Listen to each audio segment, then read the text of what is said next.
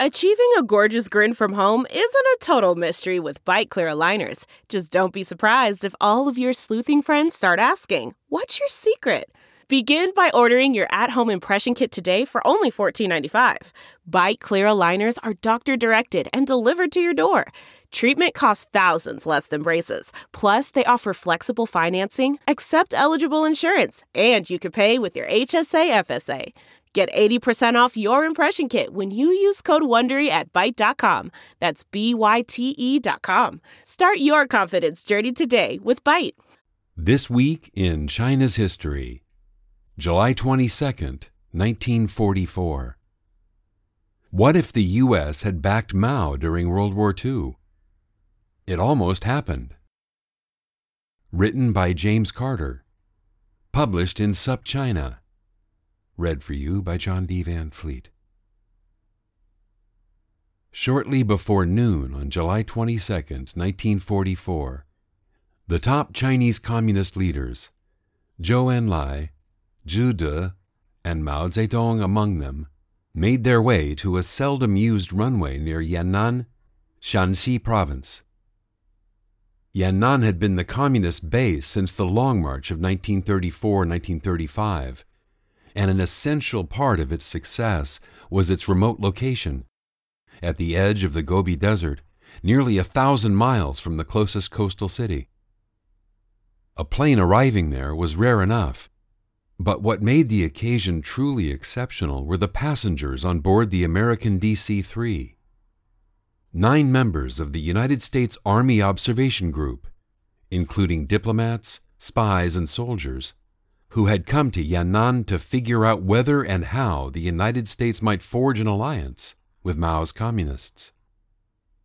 The American group took its name from a flawed analogy to the American Civil War. Working behind rebel lines, it was codenamed the Dixie Mission. The Dixie Mission almost collapsed before it began. The American plane's landing gear dropped into a ditch, in some accounts an unmarked grave causing the fuselage to twist and one propeller to tear into the cockpit, narrowly missing its occupants.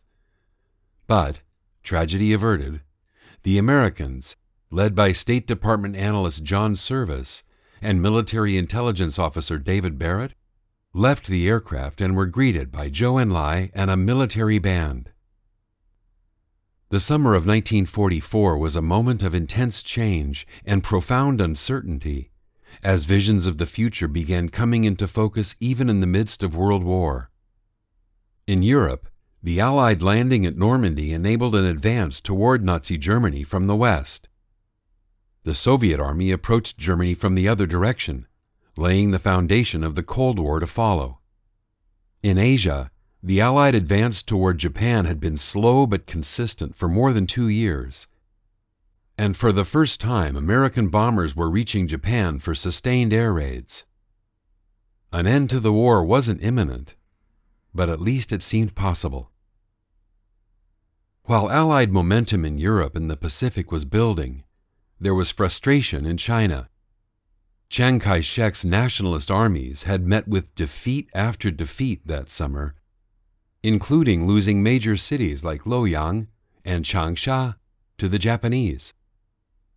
American aid was essential to supporting China's war effort, and American leaders, many of whom had grave reservations about Chiang's administration, worried that American money and materiel were being diverted from offensives that could end the war. As historian Rana Mitter put it in his book Forgotten Ally, quote, American confidence in the nationalists was fast dissipating as the Japanese smashed into central China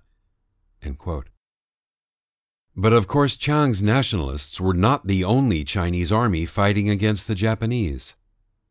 After barely surviving the Long March, Communist forces had recovered in Yan'an and in 1936 made a tense alliance with Chiang against the Japanese. Employing guerrilla tactics, the Communists scored impressive wins against the Japanese, and they did so with a fraction of the support that the Nationalists had. The remote communist base was the subject of mystery and rumor, with little direct information. By 1944, analysts in the United States government were increasingly confident that the Pacific War would end with Japan's defeat. But what fate would befall China when that happened? Although Chiang remained America's ally, voices in the State Department worried that the nationalist government, long cut off from its base in the Yangtze Delta and perilously corrupt, might be unable to govern the country after the war, if it could even last that long. Moreover, if the Soviet Union entered the Pacific War, as it seemed poised to do when fighting in Europe ended, Soviet troops and aid would flow to the Chinese Communists, making a fragile ally suddenly a potent adversary.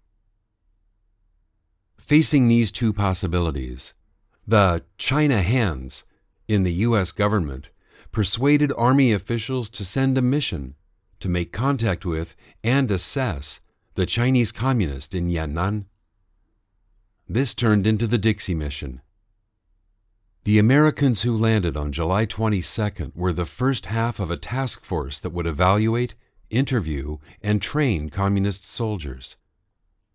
The group also obtained assistance with the war effort, including weather reports that could be passed on to Chongqing and American military commanders, and help rescue downed pilots behind Japanese lines. Although an American presence would remain in Yan'an until 1947, it was the first six months, from July 1944 through January 1945, that were the core of the Dixie mission. John Service is perhaps the American most associated with the Dixie mission. Born in Chengdu to missionary parents, Service was raised in China and, after education in the United States, returned there as a Foreign Service officer in 1937. An early critic of the nationalist government, Service's reports to his superiors were instrumental in sending the mission to Yan'an. Service framed his first impressions of the communist base by writing of his, quote, conscious determination not to be swept off one's feet. There must be a catch somewhere. Yet his assessment was wildly positive. In contrast to the corruption, cynicism, and detachment of Chongqing, Service writes of Yan'an that, quote, Morale is very high. The war seems close and real. There is no defeatism, but rather confidence. There is no war weariness. Contributing to this morale, the possibility of American cooperation with the Communists seems strong. American demolition experts gave demonstrations of new explosives the Communists could employ in their fight against the Japanese. Promises of American soldiers to be parachuted into Shanxi suggested that a new front might be opened up. Mao proposed that an American consulate be established in Yan'an. Service concluded his July 28th report with a bold endorsement using the Wade Giles romanization for Yan'an. Quote, I think that further study and observation will confirm that what is seen at Yan'an is a well integrated movement with a political and economic program which it is successfully carrying out under competent leaders. One cannot help coming to feel that this movement is strong and successful, and that it has such drive behind it and has tied itself so closely to the people that it will not easily be killed. Service's prediction that the Communists were likely to prevail proved to be correct, of course, though that did not change American support for the Kuomintang. The Dixie mission remains a tantalizing what if moment. Did politics and personalities lead to a tremendous missed opportunity? Might an American alliance with the Chinese Communists have fundamentally reshaped the 20th century?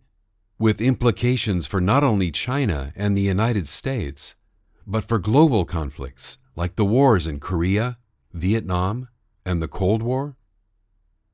Or was service duped?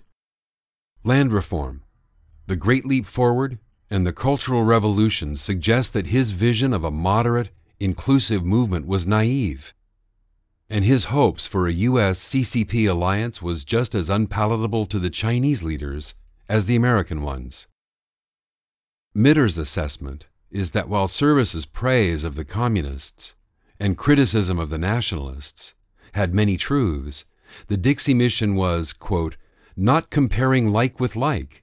Their long years and inside knowledge of the nationalist areas were being contrasted with a short and selective visit to Yan'an. Just over a year after the Americans landed at Yan'an, the Japanese surrendered.